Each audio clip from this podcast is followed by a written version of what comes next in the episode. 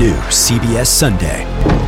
You collect rewards, right? This is how I make my living. When something is lost, Everyone's looking for something. he finds it. You strong swimmer? So so. So so. So so's okay.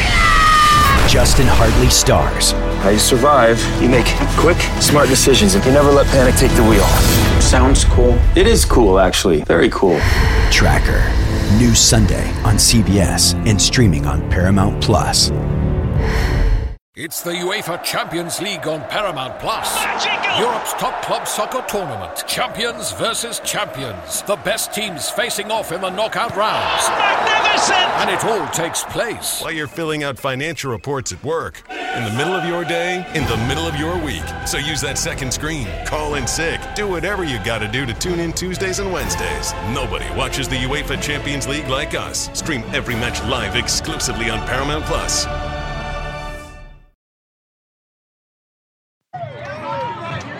Happen tonight? What's gonna happen? We're gonna whoop their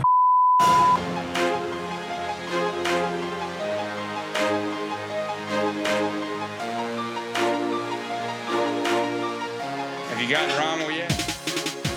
What's up, y'all? Welcome on into the Go Vols 24 7 podcast. Wes Rucker coming to you from Fort Rucker Studio here on a very pleasant Thursday afternoon here in God's own Knoxville, Tennessee. Of course, I say pleasant uh, weather wise, not necessarily pleasant football wise, but the Vols will try to atone for that beginning this weekend. I don't think that you can atone for a Florida loss by uh, by beating UTSA, Texas San Antonio. Uh, but it's the only opponent you can play this week. So you, you got to play what's in front of you. You want to try to win the game. That's what Tennessee's going to try to do. Hope you're doing well in your life, whatever you're doing. Hope everything is well. Hope uh, you've had a good week. Hope you haven't had the uh, bit of a hangover from that debacle in the swamp. Hope that you uh, have been able to move forward with your life, seeing that there are other things out there other than than football, which it feels like in the South and in the fall. Sometimes maybe it's not, but uh, regardless, hope you got your priorities straight. Hope everything is right in your life, and hope you are ready for another fun edition of the Go Vols 24 7 podcast. Going to be joined by the full crew. I will read down the list as it appears to me on this Zoom call. That would be Ben McKee, Patrick Brown, and Ryan Callahan. Fellas, how we doing today? Doing great. How are y'all? Doing all right. Uh, Wes, we don't tell that- people there's. that good, huh? Yeah, we're all doing that good, huh? well, I was going to say, Wes, we, we don't tell people there are things other than football in, in life. Otherwise, they wouldn't be listening to this podcast, Well, no, there's also basketball and baseball and women's athletics. Oh, there's all kinds of other things in the world. Of course, they're all sports related, and you can find all of them at govols247.com. But there are Right. other things in life, right? Allegedly, some people have children, you know, they're whatever, they're married, you know, I mean, uh, they go to church, I mean, whatever. But there's other things. But mostly in life, the most important things are the things we discuss here on this podcast. And what we're discussing today of course, is Tennessee football. The Vols hosting, excuse me, UTSA, Texas San Antonio, another team that has not had quite the start to the season it expected to have. Right there at uh, four o'clock Eastern, uh, I think SEC Network, I believe, has the has the call. So it'll be interesting. A lot of people thought Tennessee would be undefeated at this point in the season. Of course, um, think all four of us picked Tennessee to win the game in Gainesville. I didn't pick the Vols to cover, but I picked them to win, and I think we all picked them to win. And that's obviously not what happened. You can't go play that game again. You, you can't go uh, re you can't go redo that. That's not how life works. You got to move forward. Tennessee will be playing UTSA this week, and on Thursday uh, we heard a little bit about some players who may or may not be playing in the game again, this is Josh Heupel discussing injuries, so take this for what it's worth, which is usually not a lot. Uh, if I'm being honest, he, he- the guy's pretty truthful about everything except for when he speaks about injuries, and that's you know that's whatever. That's his prerogative. That's how it goes in college athletics. Nonetheless, what he said was that Cooper Mays, Tennessee's first team center, who has not played this season, will be a game time decision. Uh, I still think he's not going to play. My stance now is I think he's not going to play until I actually see him play. We'll wait and see when that is. Different news on, on the other guys though. Doneiko Slaughter, starting corner, who who missed the game at Florida and was missed badly during the game at Florida. Uh, he apparently, with his foot injury, uh, will be available on Saturday. We'll see if that's the case. We don't know. And then with Gerald Mincey, who played on special teams but not on the offensive line last week after getting a uh, citation for simple possession of marijuana, which should be legal in all 50 states, but is not legal in this state. Therefore, it is a citation. Unfortunately, there are laws. When you break them, there are consequences. And one of the consequences Gerald Mincey had to face was he could play special teams, but not on the offensive line. So we'll see. Josh Heupel said he is available this week. He has been practicing, and we'll see on Saturday what that means. Fellas, what do we make of those comments regarding those three players and how much impact, if any, would that have on this weekend? Um, I, I agree with you, Wes, I, and I think I probably the other two will as well. That um, I, I doubt Cooper Mays is going to play. I mean, we'll see, but uh, it's kind of like we'll believe it when we'll see it at this point. And um, you know, he he's got to feel like he is able to play at the level he needs to play at to be available to play. Um, Mincey, uh, I think he'll get back in the rotation. I don't know if I don't know if you can start a guy right after that, but then again, Jeremiah Crawford didn't play very well at Florida, so yeah. um, that that would be a if you're making a list of positions that needed to have uh, a change in starter or rotation, I think that would be pretty high up the list. Yeah, um, what, and, what, and what's Slaughter. worse? What's worse, marijuana possession or that performance on Saturday? Well, you got to weigh those two things. Like, which one is ultimately more detrimental to the team? Well, to your point, one broke the law, and we don't want to condone breaking the law here on the Go Vols two four seven podcast. I never break the law, particularly when I'm in my car on the interstate. Agreed. Um, driving places. Uh, so let's go ahead and get that out of the way now. Um, but yeah, I think slaughter is going to be important because UTSA will, you know, they'll, they'll throw the ball out. They'll throw those those perimeter screens that Tennessee fans hate now, and um, you know they need somebody that can get off blocks and, make plays in the open field. And um, he, he's a physical corner there that they need. And uh, I'll be interested to see is he starting? Um, does Gabe Jeudy-Lally continue to start? Is you know I'm sure uh, people would love to see Kamal Hadden get bumped. Does that happen? We'll see. Um, but uh, they, they need some of those guys back. I was thinking about this the other day. I mean, you look at uh, I did a, a, ranking of the most important players that on Tennessee's team going into the season, and I think I had Cooper Mays like third, and I think I had Keenan Pili like 7th mm-hmm. um, so those are two very important guys they've missed. I think I had Mincey up there around ten. Doneiko Slaughter was around 15. So those are guys that they didn't have the other night. And, you know, you're not going to have a, a, full complement of players every game, but um, when you're missing important players, it, it, it, has an impact on you. So uh, they need to get some of these guys back. And I'm sure they're hoping to get a couple of them available this weekend. Yeah, I, I don't differ from anything that you all said. I, I think the one interesting one is Doneiko Slaughter. As Wes mentioned, uh, Josh Heupel did say he would be available, but there is a difference between being available and actually playing. So I'm putting him in the camp of Cooper Mays for this week, not long term, but in terms of I believe he is playing when, when I see him play just not a whole lot of reason to to risk it with Doneiko, in my opinion. Uh, not to say or suggest that this game is like an Austin Peay of sorts. Uh, it is stiffer competition, kind of right there, uh, a nice in between FCS opponent and SEC opponent. UTSA, it's it's been well documented. That's a nice football program, even if they've gotten off to a, a slow start this year. Uh, so it's a game that Tennessee should win by double digits, quite frankly. Uh, the line has even moved, I believe, to like three touchdowns t- today in terms of, of of Tennessee being the, the favorite, or it's moved in Tennessee's favor for sure. It's 21 and a half right now. I, right, I literally just opened at 18. I'm about to post matchups. 18 and a half. Right. So it's it's gone up three points and and typically that's an indicator that somebody is not playing. And oh, Frank Wilson, their starting quarterback, has been a, a questionable all week with with turf toe and and they have their own decisions to weigh like do you want to try and pull off the upset in Knoxville with how Tennessee has played the last couple of weeks or, or do you try and save him for conference play um, but you know just my my point being that there's really no need to press Doneiko Slaughter into action if he's not as close to 100% uh, as he can be and on the Cooper Mays front, I, have quit trying to, to guess on that one. I, I was way off reading in between the lines of of Josh Heupel last week. So I'm not going to attempt to do that again, and just simply agree with Wes. I believe he's playing when I see him play. Uh, although I do think it'll come down to how he feels in, in warm ups, just like it was at Florida. Yeah, it's it's kind of the same for me, and, and not a whole lot to add. I, I, don't think we'll see Cooper Mays on Saturday if I had to guess right now. Uh, but like you said, Ben, it's it's kind of I, I think the ball's sort of in his court. It's sort of a, uh, at some point it, it becomes a, a, pain tolerance and um, just you know, do you feel right? Do you feel comfortable playing? Kind of thing. And and I'm not sure if if it's a close call at all that he will he will chance it for this game. But you would think you might want to knock off some rust if you're trying to come back for the South Carolina game. So that's the one thing I'll be interested in seeing is even if he doesn't start in this game, does he does he try to get a few snaps at some point just so he's not you know playing full contact live football for the first time coming off that surgery uh, against South Carolina in a, in a really important game for Tennessee next weekend. So I don't think we'll see him. I, I as of right now, I don't think we'll we'll see uh, Doneiko Slaughter this weekend. I, I would guess he sits out another week, but there's you know maybe an outside chance he's back for this one. I do think we will probably see Gerald Mincey uh, based on everything I've heard. That sounds like just a one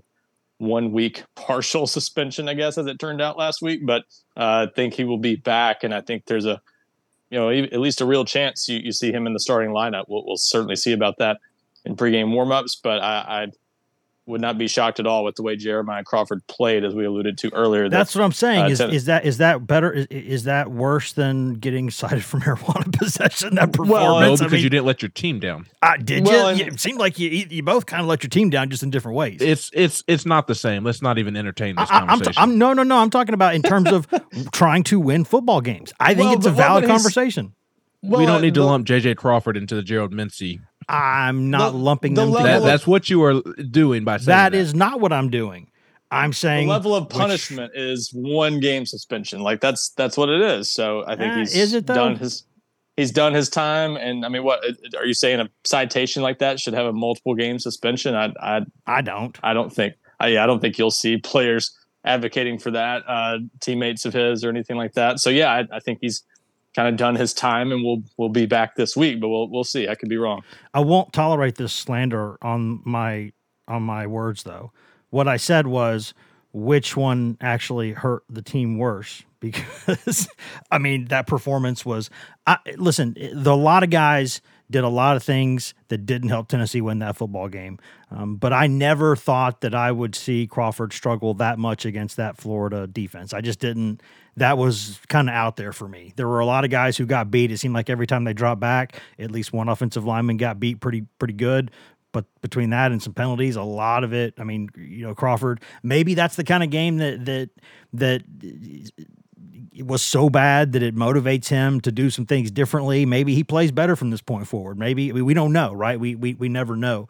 Uh, unlike Joel Klatt uh, from Fox Sports, we don't already know exactly what Tennessee is and is not after after three games of the season. So, um, but I, I think it's interesting. I think the plan with Mays, and this is the last thing I'll say. This I I, I have a theory, not a not a fact, a theory that originally the plan may have been try to get him back after the bye week. And then once they realized, oh my God, this offensive line is struggling badly, perhaps that put a greater sense of urgency on can he get back because uh, this team needs him. I, I think everyone is in that program is obviously disappointed and I would suggest pretty surprised at the way they've played to start this season. I, I don't think I know there was the Aaron Beasley comment after the game on Saturday. I, I, I don't still don't know what he meant exactly. I don't want to. I'm not going to get inside his I, head, but I I, I, I don't think I, was told he might have been confused about the question. I think that's what actually what happened. Think. Well, of course, you're going to say that in hindsight. Yes. Yeah. That's, that's exactly true. what you would say. That's exactly how you would clean up that mess. But I, I think the people in the Tennessee program, and Heupel has said this, there you expect some things to be sloppy early in every season, right? Like you don't want that, but you expect that. The level to which they have struggled in some areas, I think, has been a big surprise for them, and not a good surprise, not a, a bad surprise. I don't think they expected to get completely whipped up front the way they did at times last week. Am I wrong there? Tell me if I'm wrong. I'm not saying they expected it, but I do think last week is kind of what we thought around the middle of camp might be a possibility, right? Without Cooper Mays, that but against that, that team, off. but against that team, against Florida. I, well, I, I think the mistake we might have made is just underestimating Florida because they don't look. I, and and part of me thought that going into the game, I, I should have listened to my instincts on that more and, and and given Florida more credit because I really thought Florida wasn't good enough to win going into the game. I just thought it would take a three turnover game or something like that for Tennessee to lose that one. But I, I think we we we've routinely slept on Florida's talent a little bit just because they're not always signing top five, top ten classes. When the reality is, you look at their roster, they always have some future pros. And yeah, Ben made this point last week, and it's fair. Their defensive line was not, you know, littered with guys that I, I, I expect to be early round draft picks or anything like they sometimes have been. They don't they don't have a, a bunch of you know future first rounders at corner, but they've still got some good players at, at those positions. And uh, just the, the step up in competition. I just don't think Tennessee faced anything the first two weeks that told us how they might handle a team like that, uh, especially on the road. And and the other the other thing that we, you know, I, I I've I've shrugged off the weight of the series being a factor uh, in the Tennessee Florida in my Tennessee Florida picks, but I shouldn't have shrugged off the significance of playing a night game at the Swamp, which is, um, you know, that that was that surprised me just how good that environment was, and it it uh, considering the the level of excitement Florida fans had about that team anyway, and they clearly didn't handle that well and got rattled by the environment. So I, I think I think those two things together we maybe sort of underestimated. So I, I'm not. Yeah, again, Tennessee didn't expect to have that much of an issue on the offensive line, but I think around the middle of camp, if you'd asked some people, they probably would have thought that was possible because they were having some issues on the offensive line. So I think the makings of that were there, but sure, you never expect to play that badly. I wasn't surprised yeah. at all by the performance by the crowd at Florida. I was surprised by Tennessee's poor response to it. Uh, frankly, that's what I was surprised. Right. By. That's that, yeah. That's more what I was getting at. I mean, but yeah, it, it, was it was a better environment than I than I did expect. Though I, I thought that crowd might be slow to get into it all the way, and they were they were pretty amped from the start. Well, and, and Patrick, I, I kind of walked away from Tennessee's loss, thinking that okay, it makes sense why we heard some of the things that we heard during fall camp, and and that is that the defensive line was dominating the offensive line for, for most of camp, especially in those first two scrimmages. And now it makes sense because through three games, this isn't a good Tennessee offensive line right now. It, may prove to be at, at some point, uh, if if Cooper Mays can come back and if Gerald Mincey can quit being a knucklehead, uh, it, it, may take a step forward. Uh, and, and, maybe at some point you are able to get some young guys in there. I asked Josh Heupel on Thursday uh, about the the younger offensive linemen. They have several that uh, are developing, and, and, the offensive line position is probably the most developmental position on the entire team. Uh, that's usually a, a two to three, if year, if not longer, project. Uh, and he said the the guys that are playing now, they they've got to play better, but then those guys behind them need to keep developing and, and prepare for for their moment. So uh, it, the offensive line may get better, but right now it's not good, and, and it makes sense why you heard the things that you heard in fall camp. And the defensive line, I think, where we went wrong in assessing the team is we thought that that meant that okay maybe the defensive front is is just that good. And i don't think they're as bad as they played against florida. I think what we saw in the second half is more of what they are than what we saw in the first half but they're not as far ahead as we thought. We chalked up tennessee's offensive line struggles to being okay the defensive front like it's really really good. And i i'll put my hand up. I was up front leading that parade. I was absolutely thinking that, and I think that's been the biggest surprise to me is is that maybe this front seven, uh, and, who knows, maybe the, that first half against Florida was a one off, um, but that that's been my biggest surprise and, and kind of my big thought that I've had this week is okay. That, that defensive front wasn't beating up on the offensive line in camp because they're so much better than the offensive line. It was just simply them taking advantage of a bad offensive line. Yeah, Ben, I think you're right. I mean, I think the the first two games sort of masked some of the, the deficiencies on on the offensive line. I mean, they ran the ball really well, but they were playing Virginia, who's you know, they're not very good. I mean, they were picked to finish last in the ACC for a reason. They haven't won a game yet. Probably won't beat NC State tomorrow night. Um, and then Austin Peay, who who's an FCS team that you know, FCS Austin Peay did beat ETSU by 60 the other day, but yeah, um, still it's an FCS team and even in the Austin Peay game, there were moments where you're like, this doesn't look great on the offensive line. Um, and, and, it certainly showed up against Florida, which I, I, don't know if Florida has a bunch of dynamic, disruptive guys up front, but they're big. Um, uh, and they've added some some transfers there that help. And uh, Cam Jackson, I think, was one of the guys that Cole Cubelic was hailing on, on Twitter as a guy that made a huge impact on the game uh, and gave Tennessee trouble, particularly the inside guy, the interior guys, trouble throughout the night. On the defensive line, again, I think they they probably just benefited from playing two bad teams. I mean, we knew that uh, you know Virginia's offensive line was bad.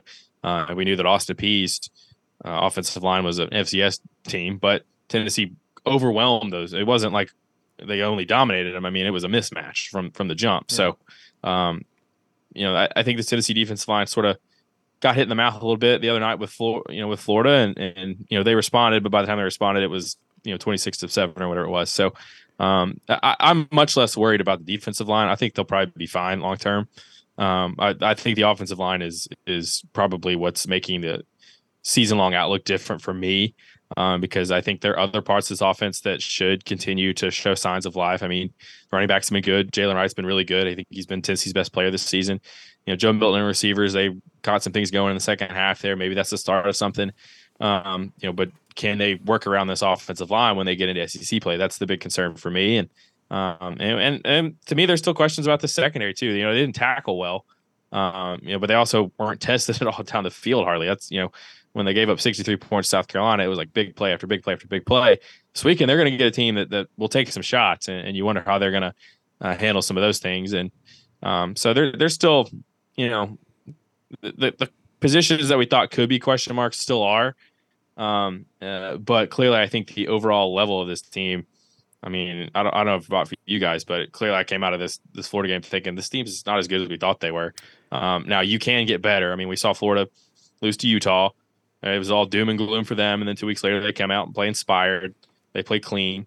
Uh, they were the aggressor. They had a good game plan. They executed. They did all the things that you need to, to win. And now Tennessee's got to do the same. They got to come out and play clean this week. They got to execute.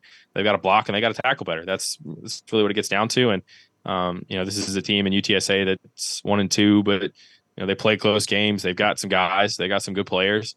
Um, and if Tennessee continues to be more of the same, it's going to be a fight for them, and, and that's not going to make anybody around here any happier, even if they you know do end up winning. The last thing I'll say before we go to break here is that we've heard this for years uh, about this this Josh Heupel style of offense, which is a little bit kind of like that Briles offense, but a little different. Um, it's got you know some of that, some of the air raid. It's a combination of different things.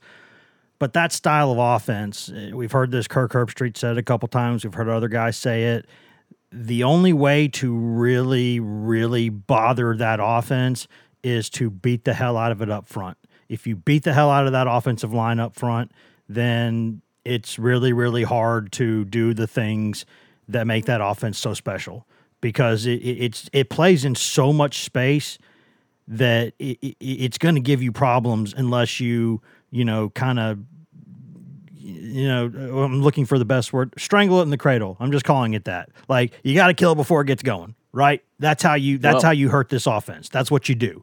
If you can do that, then it's not going to give you problems. But if you don't do that, it's going to give you problems and and we're seeing this now that a lot of Tennessee's problems, they're just you can look at them and people say Milton, he could play better. The receivers had a couple drop passes. I get that. Some penalties downfield, got to clean some stuff up but it is just staring you in the face when you watch film. It is the offensive line. There is no doubt about that in my mind. And I'm not what I would call a football expert, but you look at that film and it is just pretty clear this offensive line is not giving this team a chance to be as good as it maybe could be.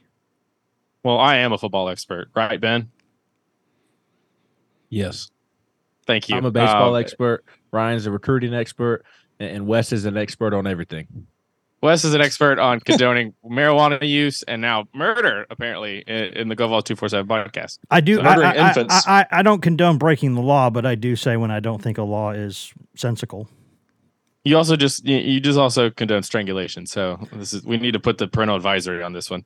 Uh, but uh, mm, no, I mean, y- yeah, I mean it's hard. To, it's hard to in any offense. It's hard to move the ball and, and put up yards and, and score points when you don't um, when you're struggling on the offensive line. And, and uh, Josh Heupel was asked last night on on Vol calls about uh, all the quick perimeter throws they're throwing and, and all this stuff, and he basically said what we've said here, and that's you know those plays are extensions of the run game and a way to protect your offensive line. I mean, he straight up said it that if you don't feel like you can sit back in the pocket every pass play and uh, pat the ball and have time to throw the ball down the field, then uh, you're going to call some of those plays. And that's why they've got the running backs more involved. I think, like I said the other day, the running backs have almost as many targets for three games this season as they had all last season. Last year they had a better offensive line. They had a a guy that's starting for the you know the Chicago Bears, who are a dumpster fire, I should say. Yeah, um, but he is starting for them. He was the number one take, you know, number one, you know, number ten pick in the draft, and you know Jerome Carvin was a good player. Obviously, Cooper Mays was um, was out there as well, and Javontez Spraggins was was playing better than he is right now. I think that that's pretty clear, and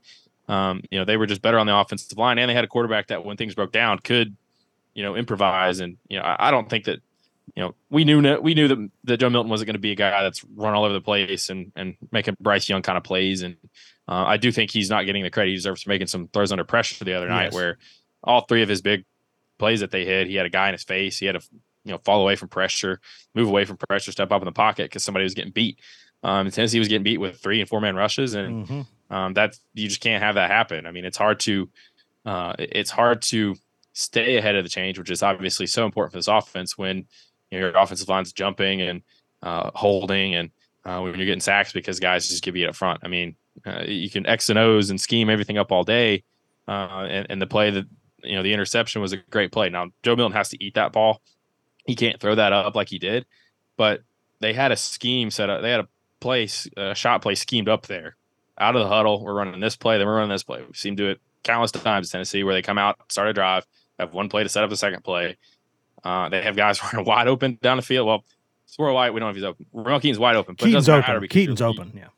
You, you Keyton, Keyton would he still be running? Um, there's nobody on half the field, but it doesn't matter because your right guard gets beat, and then you you you you don't work a double team the right way. So when your quarterback feels the pressure and tries to get away from it, he goes right into another guy who plants him, and he you know he should throw the football. But that's just the part. That's just like you know that's just kind of where this where it is when you have bad offensive line play. It, you can scheme things up and, and have great play calls and all that, but guys get beat, guys get beat, and, and it really uh, can lead to disastrous results. And and uh, I think that's the concern because there are other things that if you're Tennessee, you you feel like you can clean up, like you can clean up the tackling. Like you know, I, I don't think that that's you know a huge issue. We'll see if it continues to be one, but you know the offensive line. It's not like as we said, you can't go out and sign like a free agent or somebody on the streets or bring in a transfer right now or any of that. You know, you got who you got, and um, whether that's you know, do they need to give some of those young guys a chance? I don't know. Uh, I guess they probably need to get Mincey back in lineup and probably get Cooper Mays back in lineup. That's probably the best they could do at this point. And until then, they're going to have to keep throwing the ball to the perimeter on that quick stuff because that's how you try to generate offense when you can't protect your quarterback. That's sort of what you have to do. So, but I think that leads into a big topic that I want to have in the second segment, which is uh, one of the toughest decisions coaches have to make every single season. And usually, after a loss, maybe after two losses, you reach a point where you have to start making some of these decisions. And we're going to discuss those decisions here, or at least those questions here in just a second after we go pay some bills, listen to products, services, and house ads, etc. And then come right back here on the Go Vols 24 7 podcast. Hashtag ad. Paramount Plus and the National Park Foundation present A Mountain of Zen. Are you still listening? Good. Take a deep breath. You needed a break. This Earth Week, you can live stream seven national parks for seven days on Paramount Plus. So, yes, you can literally stream a stream. Paramount Plus, official streaming partner of the National Park Foundation. It's the NFL offseason, but on Pick Six, part of the CBS Sports Podcast Network, the football season never stops. Host Will Brinson, John Breech, and Tyler Sullivan are joined by analysts like Brady Quinn, Leger Douzable, Katie Mox, and RJ White to keep you in the loop on everything happening around the league. Whether it's free agents signing with new teams, the all important NFL draft, or schedule release day, Pick Six has you covered. As the face of the league changes with every team move and player pickup this spring, Pick Six is a must listen. Download and follow on Apple Podcasts, Spotify, the Odyssey app, and anywhere podcasts are found.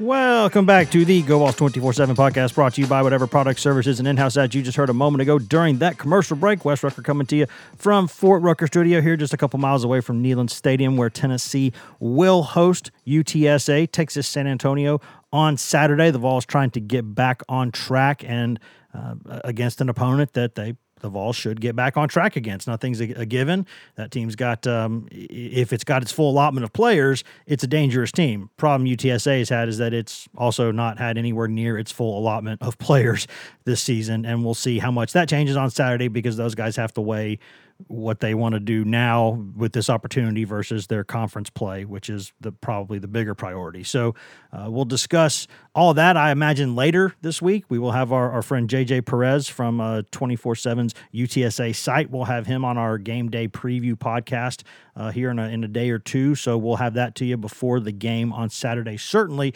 And we got a lot to discuss on this episode, though. Before we do that, just a quick reminder, quick request. Please go in there, rate, review, and subscribe to this podcast. If you're just listening for free on GoVols247.com, no problem with that. No wrong way to consume this podcast. Helps us out the most, those if you go in there on Apple Podcasts, Spotify, iHeart, TuneIn, Stitcher, Amazon, anywhere in the world you can cast the fine pod. You can find this GoVols 24 7 podcast. We do this for free and we're happy to do so. But since we're doing it for free, I don't think it's too much to ask to go rate, review, subscribe, and tell your friends. Tell people that you know. Tell people that uh, you only sort of kind of know. Tell friends. Tell acquaintances. Tell strangers who might become future acquaintances or friends. Tell anyone you see in your life that is a Tennessee fan. You would not believe how quickly this thing grows when y'all do that. I look at the numbers every week and I'm telling you it's it's helping. So thank you for doing that stuff if you're already doing that stuff. Uh, so thank you if you're doing it. If you're not, I award you no points and may God have mercy on your soul. Question, as Dwight Schrute might say, guys, question uh, what point there is a point in every season, most seasons, when coaches have a game that their team loses, it changes the complexion of the season. It changes things that you thought you you, you knew about your team, and it makes you have to start adjusting things. And you reach that point in every season, most seasons, I should say. If you're undefeated and things like that, you never, you probably never reach this point. But you have to start weighing the now versus the later and how much different things will be if you make changes now. How much will they impact the team now, and how much will they impact the team in the future? If you're one of these national title or SEC title or bust guys, um, and you think, well, if this team, what's the difference in this team being maybe seven and five and like eight and four or something? Do you you you would probably lean toward playing some younger guys now who might take some lumps, uh, but then later on be in a better position uh, to either A, be really good, or B, you see what they can and can't do, and you can adjust your recruiting and you can build your team differently. That's one line of thinking. The other line of thinking is screw that. You play every week that you can and the best position you can to win that game. And those are the factors that coaches have to start weighing. Like if I've got a senior out there who I know his limitations, I know what he can and can't do, uh, and the things that he can't do, they're going to prevent you from winning a championship. But the things that he can do will make you more competitive, maybe a little bit now. So you have to start weighing these things about do I start putting in some of these freshmen and sophomores, high upside kids, and see what they got, even if it hurts me a little bit now? Or do I just stick to playing these vets? Do I trust my original instincts going into the season? And do I keep everything together for the here and now? It is a nightmare decision. I do not, uh, I'm glad I don't have to be the one making those decisions, just to be honest. And I don't know that Tennessee absolutely has to make those decisions yet, but I think they got to start thinking about it. Some things that happened in that game, guys, are, are some faces that we've seen before make those same mistakes and they will prevent you from being the program Tennessee wants to be. So I don't know what Tennessee does, how quick that needs to be, but I guess I'll start with Pat. What what where do you think Heupel where do you think Heupel's headspace is with those sorts of questions? Because they're big ones. Well, I, I don't I don't think they're anywhere close to that, uh, and I don't think coaches are wired that way, and they can't be wired that way in this day and age. Not a little bit. I mean, you're one bad, yeah, you're one bad season away from getting fired. I mean, Tennessee could come out and say, come out Thursday and say, we're playing our freshman class, playing Nico, we're playing all the freshman offensive lineman, playing Nathan Leacock, you know, down the list. You know, we're gonna the whole secondary is gonna be freshmen. They can do that. They're probably gonna go three and nine. They might beat UConn in November. I mean, and if you go three and nine, you're probably gonna get fired, Tennessee. I'm just saying. I mean, that that's just not how coaches are wired. Um, I'm not now, talking about spots, that extreme. I'm, I'm not talking about that extreme for what it's worth. That's why I want to set this up differently. Uh, I'm talking about do I, I you know, start do you I- start I- do you start tinkering with it a little bit? Well, I think you need to start tinkering at, different positions, but I mean, guys have to go earn it, and guys have to show you they're ready. I mean, you know, Ricky Gibson got in the game the other night and he had he played what eleven plays. He had a missed tackle on one, but didn't set the edge on another play. So I mean, you, you put young guys out there, they're going to make mistakes. Um, it's just how much you're willing to live with those mistakes, and are those mistakes going to cost you football games? You know, those plays that he made, and I'm, I do not mean to pick on Ricky Gibson because I think he's going to be a great player. Um, it, it's you know those are six to seven yard gains. If you put a guy in there that's going to give up a 50 yard touchdown, that's obviously a bigger difference. So if you're going to you know you put a young running back in there who can't doesn't know how to pass protect, he, he's not in the right place. You can get your quarterback knocked out, and then you got a whole other mess of issues. Um, uh, to deal with. So uh, maybe at some positions, yes, and maybe there's certain guys uh, uh, in terms of the quote unquote youth movement. It's funny. I've, I've seen comments from Tennessee fans this week talking about how next year looks bleak. Yeah, you also see people that are like, play all the young guys. Where are we? You know, get those young guys a chance. So it's kind of like, which one do you? I mean, which which one are you? Do you? you know, which one is it? You know what I mean? So uh, I, I think in the secondary, maybe you could get some guys ready, but um, I, other than Gibson, I mean, I, I don't know that any of those guys are going to necessarily be, uh, you know, instant fixes. Now, it, it's a different conversation in November. These guys continue to develop, they continue to work in practice, they get to play on special teams and get some chances to get maybe the, the feel for the speed and the phys- physicality of the game. Um, you know, there's not, you know, there's not really any young guys ready to play on the defensive line. Other, you know, they're playing David Hobbs. He needs to play more. Uh, I think he will play more this week because Omar Norman is going to be suspended. Elijah Simmons is still out. Norman-Lott's just out for the first half. But, um, you know, yeah, there, there's, I think positions where you can do that, but there's other positions on this roster where you just don't have that. You just don't have that ability. So um, that that's the question to me. But at the same time, uh, and I know I kind of over, you know, went to one extreme there with US, but uh, these coaches they're, they're wired to win, and they're going to play the guys who think they're going to give themselves the best chance to win. Now, if you want to debate, does Kamal Hadden give you a better chance to win than playing Ricky Gibson? That's debatable.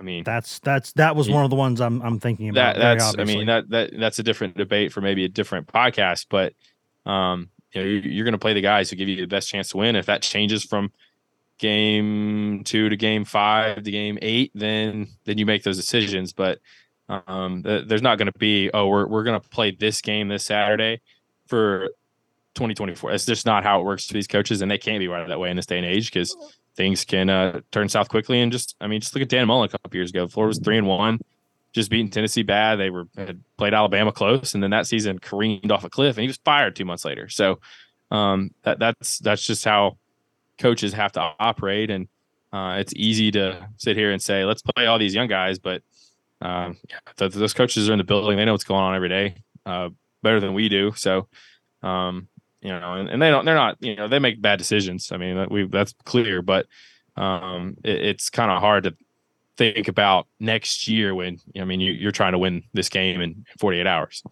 And, and I don't think this staff, I mean, I'll, I'll, put it this way: I think they could go out and lose to South Carolina, Texas A&M, and Alabama, and they still wouldn't talk about a mass youth movement. That just, I don't think they're wired that way.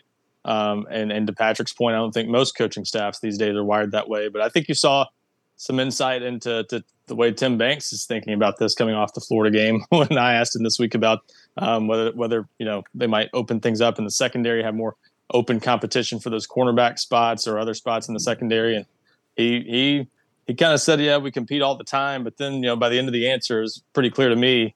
It was a lot of we're pro- you're probably going to see the same guys. Um, now, if we keep struggling, then that's where you might, you know, you want those twos pushing the pushing the starters, but you know, he didn't come away from that, you know, sounding like he was looking to make any changes, even even among the veterans that they have at cornerback.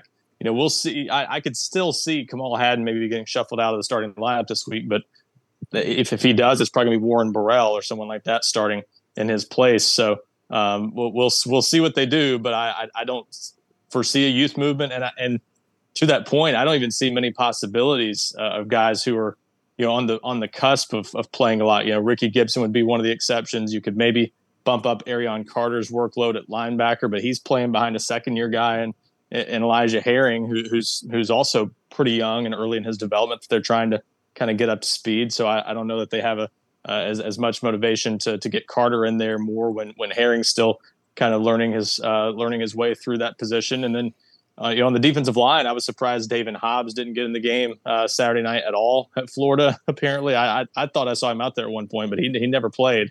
Uh, and after playing 20 plus snaps in the first two games, uh, him not playing kind of surprised me. So he's one that you could maybe get in there more. You know, they, they can even get Joshua Josephs, the second year guy, um, in in the game Saturday night. So they're like they're. I, I just don't think this coaching staff is is going to think that way. I think it would take a, a season absolutely imploding for for even that thought to cross their minds. And I think they're the, the way they see it. I think they believe every goal they have is still in front of them. They could still win the East in theory if they just went out. Um, that you know Florida's not going to finish eight zero in SEC play. So as long as that doesn't happen, or seven and one, you know they they can they can run the table in conference play and win win the division. So um, they're they're certainly not in that line of thinking right now, and, and I, don't think they will be even if they lose a, a couple more games in the next few weeks. Yeah, a youth movement should not even be close to considered. I mean, it's it's one loss, not the fourth or fifth loss late October, early November. If if the the the season really goes off the rails and it's late October, early November, and and at that point it's a five six win football team, then okay, absolutely youth movement, get all these young guys playing time. Uh, so I, I, wouldn't describe it as a youth movement, but there needs to be a personnel movement. There, there needs to be reconsiderations uh, at, at, various spots of which personnel you are using, and, and it's like, how does Kamal Hadden not get punished for not playing with effort because that's what it was on that play. It was that, one of the most inexcusable things I've ever seen on a football field. Honestly, it was, it was. one of the worst efforts I've I've ever seen somebody tackling, and, and, that should never happen for a college football player or a player in the SEC. I mean, it it, it was absolutely pathetic. And uh, like Wes earlier in the podcast, you were spot on. JJ Crawford had a really really bad night, but I'm not going to ride him because at least he was playing with effort. Mm-hmm. I I no think question. it's disgraceful when Kamal Hadden has the ability to make plays or at least not hip check somebody trying to tackle them, but yet he tries to hip check them and instead and plays with zero effort. If I was a coach, I would have a really, really hard time putting Kamal Hadden back on that football field especially, and this leads me into the personnel movement more than a youth movement. Gabe Jeudy-Lally should be playing over Kamal Hadden right now, especially yeah. after what I saw early in that game against yeah. Florida. I, I I thought the the returns on Gabe were were much better than the returns on Kamal Hadden. So I just don't see a lot of places on this roster where the younger guy at the position is ready to overtake the older guy. Uh, like at safety right now. I know everybody's frustrated with Jaylen McCollough and Wesley Walker missed some tackles against Florida. But what young safety you're going to put in over them? I think those guys have enough body of work that you could excuse that as a bad day and just say, okay, Wesley don't Walker, do it again. Yes, but I, I'm I was more so making the point of like, there's nobody at safety to put in. Like Jordan Thomas isn't ready. Christian Charles is if he get healthy, if he get is, if he get healthy for a while. The next the next one in line is Andre Turrentine, and yeah, he's not playing much. Uh, now now that is an interesting name, and it's it's a little curious as to why he's not receiving more of an opportunity. But honestly, like through three games, I think Tank has played fine. Uh, and, and, then I thought we- Wesley Walker's been off to a nice start, other than the missed tackles against Florida. So I, I just don't see a lot of positions, even, like at Leo. Like I think getting Caleb Herring on the field more would be great. Uh, Josh Josephs, like you said, Ryan, but they are playing James Pearce kind of over Roman Harrison right now, and there's really only one Leo on the field at a time. So they're already playing a guy that's young at that spot. Omar Norman, Omari Thomas, Bryson Eason, um, Tyler Baron. Are, are you going to play David Hobbs over over those guys? Now, should he be taking the reps of a Kurott Garland? Probably so, maybe so. I'm not in that room every day, uh, but and then I'd like to see Ricky Gibson more. But I also think Gabe Jeudy-Lally is probably the one that's the, the, the more conservative player to put out there right now, opposite of Doneiko Slaughter when Doneiko gets back. Well, offensive line, like what young lineman is ready to play right now? There's not any young linemen that are ready to play right now. So you're kind of stuck with JJ Crawford when Gerald Mincey's in the doghouse. Ollie Lane's playing center because Cooper Mays is hurt.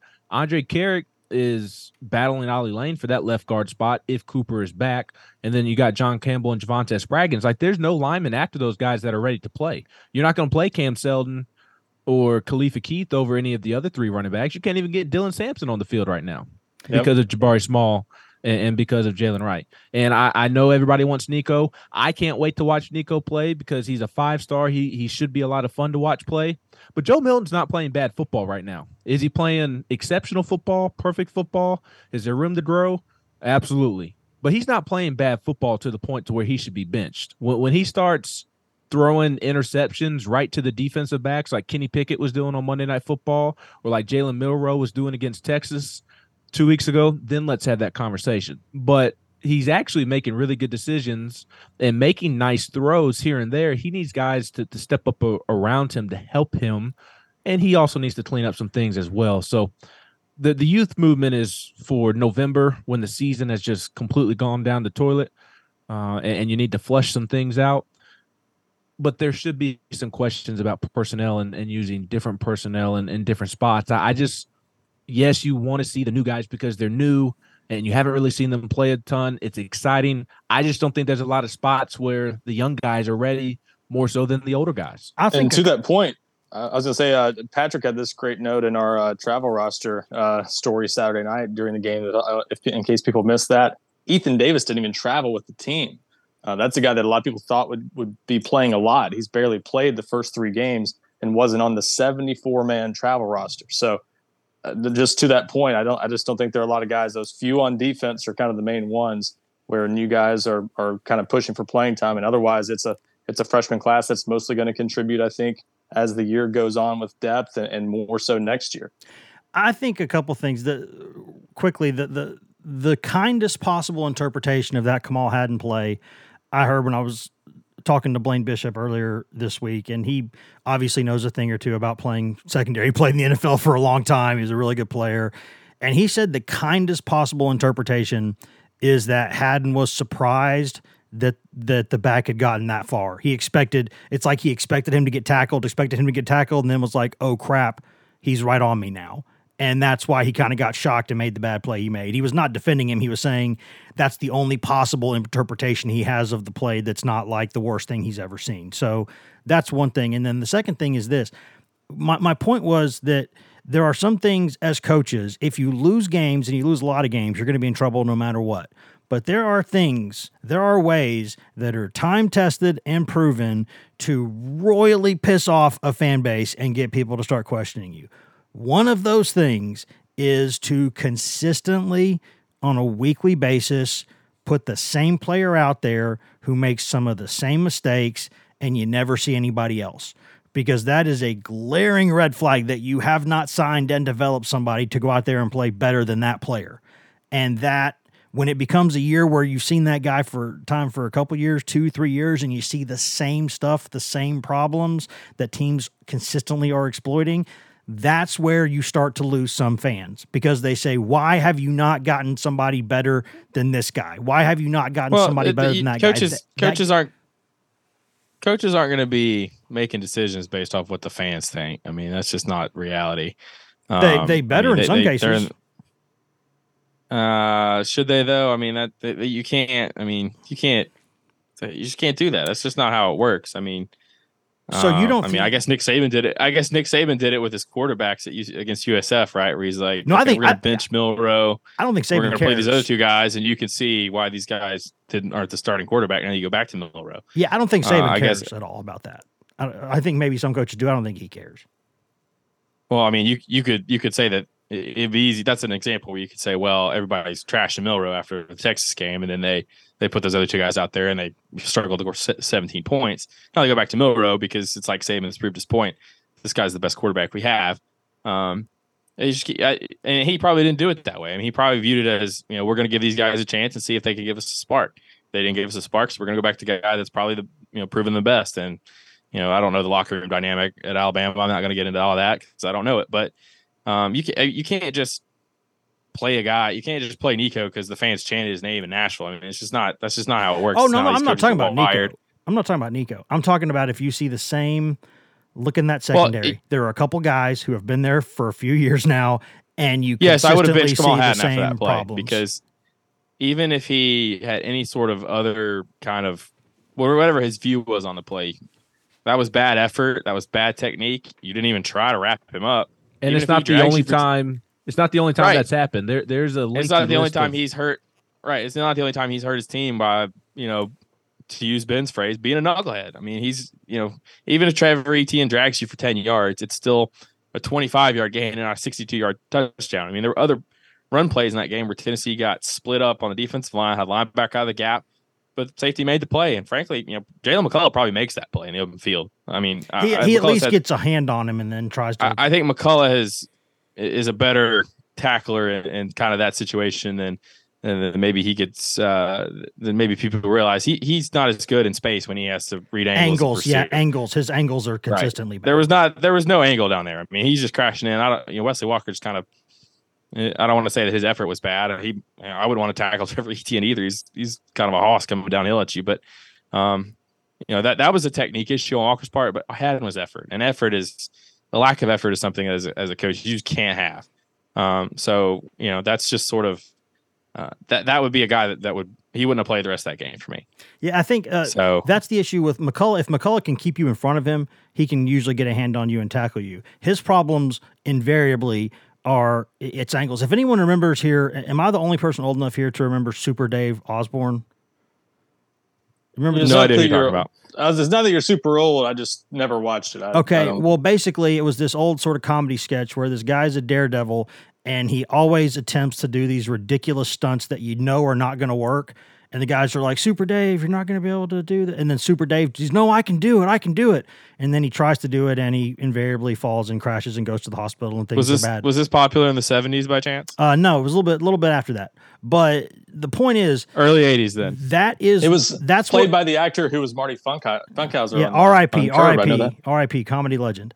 I, but I do. That's what it reminds me of with McCollough and the angles. It's like every week he's like, "Oh, I can cut him off here. I can cut him off here." It's like, "No, you can't. No, you can't. No, you can't." And the guy just runs by, and you're like, "Ah, how do you not eventually adjust the angles?" Like I suck at geometry too. I get it, but like, you know, you gotta you gotta know who you are. Um, but if McCollough's in front of you, if he keeps you in front of him, he's probably going to get a hand on you and get you on the ground. He'll hit you that way. It's just that if he you get on an angle on him, you're you're he's toast. But my point was that it looks like a coach doesn't know what they're doing when the same player consistently makes the same mistake and you consistently see that player. It, it's just it's not a good look because it's either saying you think that guy's the best chance to win games when he's not, which is not good, or that guy's still the best way for you to win games, which is also a bad look. It's not, that's one of those situations where you can't win. And I, I just, the, when you see a guy for a couple years and it's still happening, it's like, how are you still doing this? And again, football's the ultimate team sport, guys. I don't want to pin anything on any one player. I think you could look at eight to 10 players in that Tennessee Florida game for Tennessee that were just so bad. They made their combination of performances made winning impossible.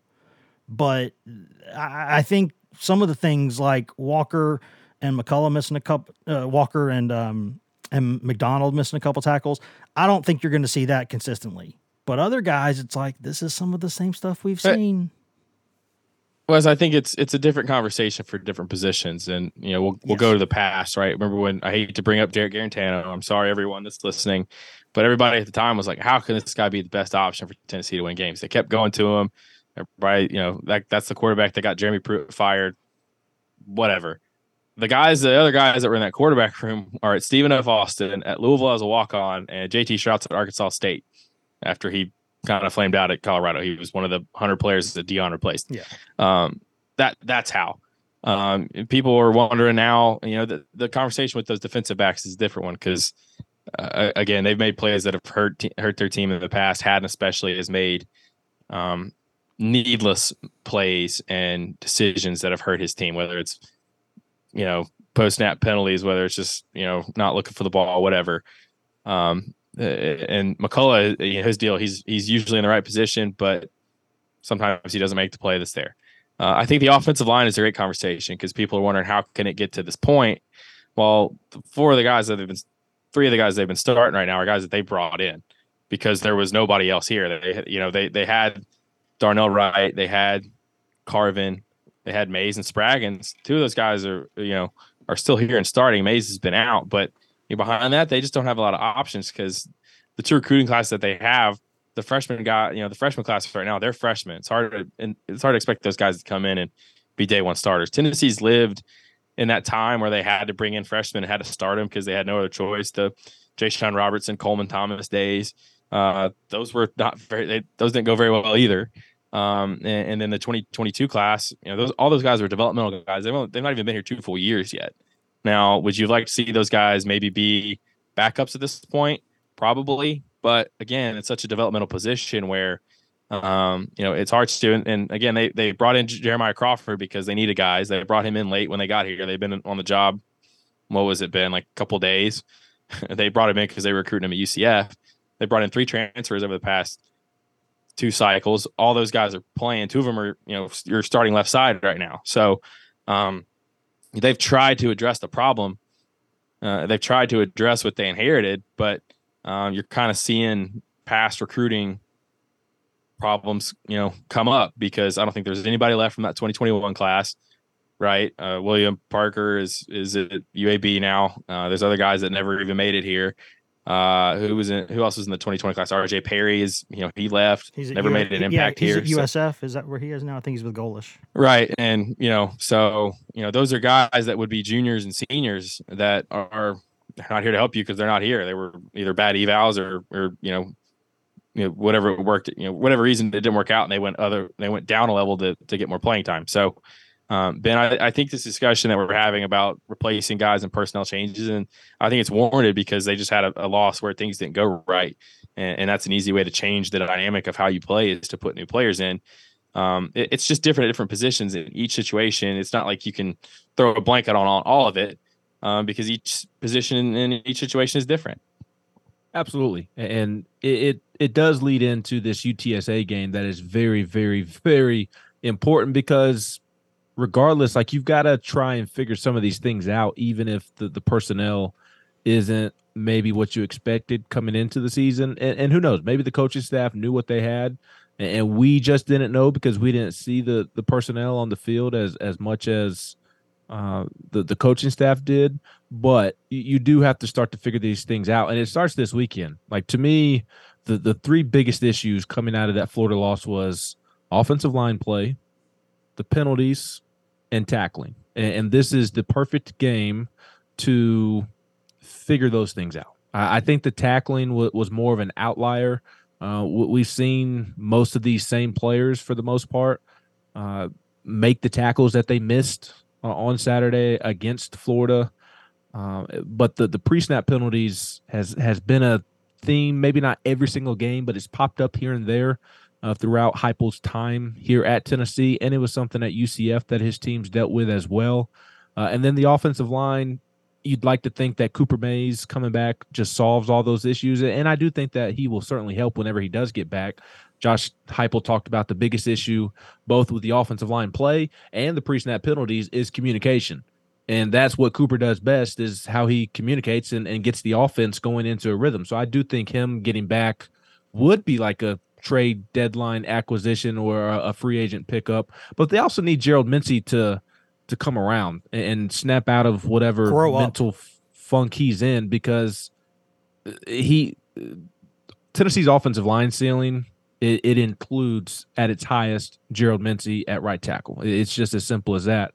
Um, so th- this is a good game. I said it earlier. Not an FCS opponent, not an SEC opponent. A really good football program, and, and you can kind of toy with personnel in this game to see what gives you the best fits, the best looks to maybe correct some of these mistakes because you you you show up like you did in Gainesville to South Carolina next Saturday inside of Neyland Stadium, and South Carolina is more than capable of beating you, Ryan. Absolutely, and that's I I think this is an important game because I mean South Carolina to me has become the game of the year now um, for Tennessee. I, I, mean, Kentucky, at Kentucky, Missouri too. Yeah, yeah, those those games are important too. But to me, the one that's the the most dangerous to Tennessee, that would also be the most alarming to the fan base in a lot of ways, would be losing at home to the same South Carolina team that ran Tennessee out of Williams-Brice Stadium back in November. Um, this is one that Tennessee fans have had sort of circled on their schedule for a while. They went into the season, I think most fans did, fully expecting Tennessee to win this game just like they expected to win in the swamp for the first time in 20 years. To lose that one and and finish and go into the open date three and two, even um, assuming they beat UTSA on Saturday, w- would be pretty close to the worst case scenario, I think, in most Tennessee fans' minds, and would really call into question uh, for a lot of people, sort of how it how it got to this point. So I think they've really got to figure some things out this week. I, I think we'll get a much better feel of at least what this team's ceiling is based on this performance. You don't want to put too much on one game. Um, but you know, before I think going into the season, a lot of people had this as like a sandwich game where Tennessee would be maybe coming off a win at Florida, getting ready for a big SEC game next week against South Carolina, and then here's this potentially really dangerous group of five teams stuck in between. Now it looks like we you know we, we don't know if we'll see Frank Harris play. If he does, he's he's going to be banged up, and that might uh, uh, limit his uh, effectiveness. And you know, even if you you do get him, UTSA's not put up a ton of points the first few weeks. Harris hasn't played his best when he's been in there, and it, it, it just it doesn't look like the same UTSA team we thought it might be going into the season. But it's still a, a respectable enough opponent that you can't just go out there and assume anything. And I think most importantly, Tennessee can't assume anything about itself based on the way it's played the last two weeks. I mean, they scored 30 against Austin Peay and uh, the offense didn't didn't do much in the first half uh, after that opening drive against Florida. So they've just got to get some confidence and get some some things going on, on, the offensive side of the ball, and then the defense needs to show that last week was sort of an anomaly. If they can do that, I think fans will feel a lot better and be be pretty optimistic going into that South Carolina game that they they can at least you know, win that game and go on to have a solid season. If if they don't look very good Saturday night, and and I, I'm not saying you know fans are just going to be ready to, to, to jump off the Henley Street Bridge if it's that ugly. But they come out of this game with a you know a 10 point win and struggle to score 27 or 30 points again, and offense just looks like about the same. I think a lot of people are going to have their minds made up about this team that it's just not not very good, and that they're going to have a hard time even beating a team like South Carolina. So I feel like this is a really important game, and they've got to get something going positively, uh, especially on offense going into that South Carolina game. And word to the wise guys as we get out of here, uh, UTSA you know, when when when the quarterback's healthy, he's their best guy. Um, but the maybe the second best area, the running back's pretty good too. But that defensive line is pretty decent. They rotate eight or nine guys up front who are pretty solid players, and uh, they they probably looked at last week's film and feel decent about that matchup. And I don't I don't blame them to be honest. But 10, 10 got, sacks in the first three games, I think ten yeah. sacks. So well, one of, one of the guys that's questionable is, is their best pass rusher, so that yeah. that could be a big miss for them. Uh, Trey Moore, I think he had like 17 tackles for loss last season, um, and has I think he has four sacks already. Um, but he got hurt last week, uh, and, and, this team's got some guys at receiver too. I mean, uh, Josh Cephus is an NFL player. Uh, Tykee Ogle-Kellogg is shout out Alcoa High School. Yeah, that guy's 6'6", 225. He's he's a big guy. Um, they also got some speed guys that can uh, get open. And if you're Tennessee, are you gonna are you gonna trust your guys to play man against these guys? Are you gonna uh, are you gonna maybe sit back and, and hope you can control UTSA's run game with with your front? Because UTSA's offense is a little bit like Tennessee's. They'll spread it out. They'll throw quick game RPOs, and they'll take their shots. So um, I'm not going to sit here and say that they're definitely better than Florida, but it's a different challenge from Florida. Florida didn't even really try to throw the ball down the field. These guys will take shots, and um, but to Ben's point, I think Ben had a really good point where Tennessee's got to go out and fix what what ailed them last week. That's what they. That's the first. That's the first bullet points uh, uh, going into this game. They've they've got to go out and look better. They've got to play better. Um, and if you're able to do that, then you can get your focus towards South Carolina. If you're able to get out of here with two wins, even if they're ugly, you're four and one. You have an open date. Maybe you can regroup and figure some things out, and that, uh, and maybe it's not all doom and gloom. But uh, it starts this Saturday, and, and they've just got to go play better. It doesn't matter if they're playing UTSA or UTEP or ETSU or any other acronyms they got to go out and play play good football, and they haven't really done that the last couple weeks. And not go MIA. Get it? There you go. There you go. Yeah. Got it. Get it? Get it? Yeah, guys. I think we're in a good spot now. We got another podcast coming out to you before we will preview the game on Saturday. Of course, we will be there after the game as well with a post game podcast. So you will hear our voices quite a bit, unfortunately, for you. But uh, I think we're at a pretty good spot now. So unless anybody's got anything else, guys, thanks for being here. Thanks, Wes. Bye, Wes. Wes. It's the second time in a row that, that Pat and Ryan have said bye at the same time. What does it mean? Question mark. Question mark. There's that button. And now I can say thank you for listening to this edition of the GoVols 24 7 podcast. We always say that, but we always mean it.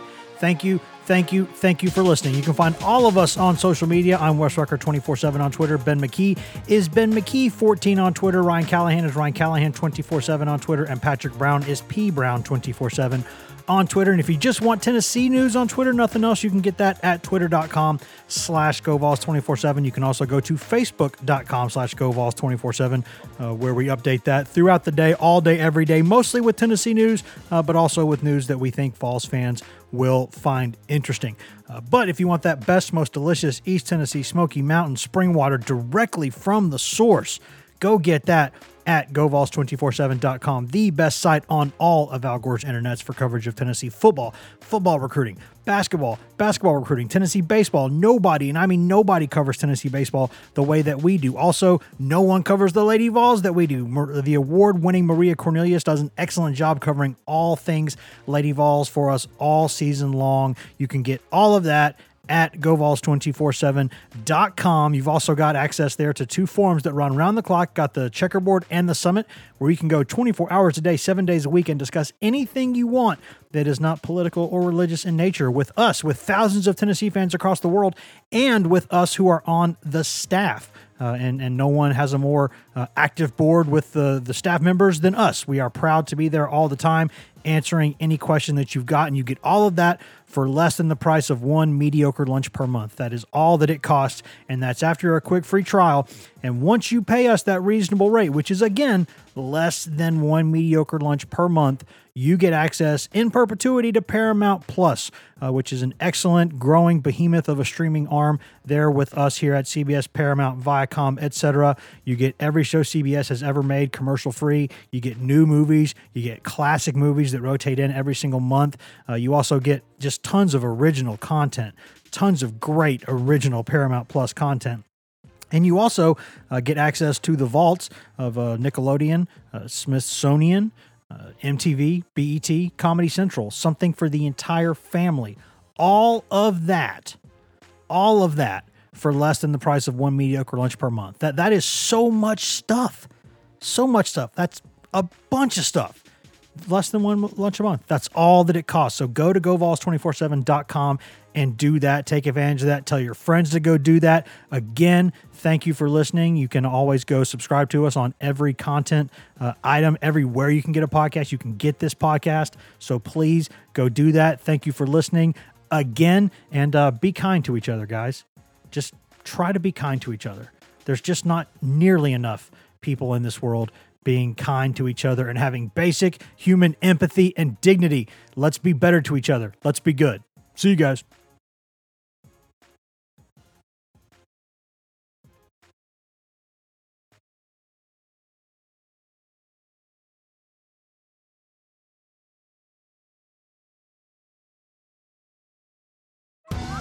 Survivor 46 is here, and so is On Fire, the only official Survivor podcast. And we have a twist this season.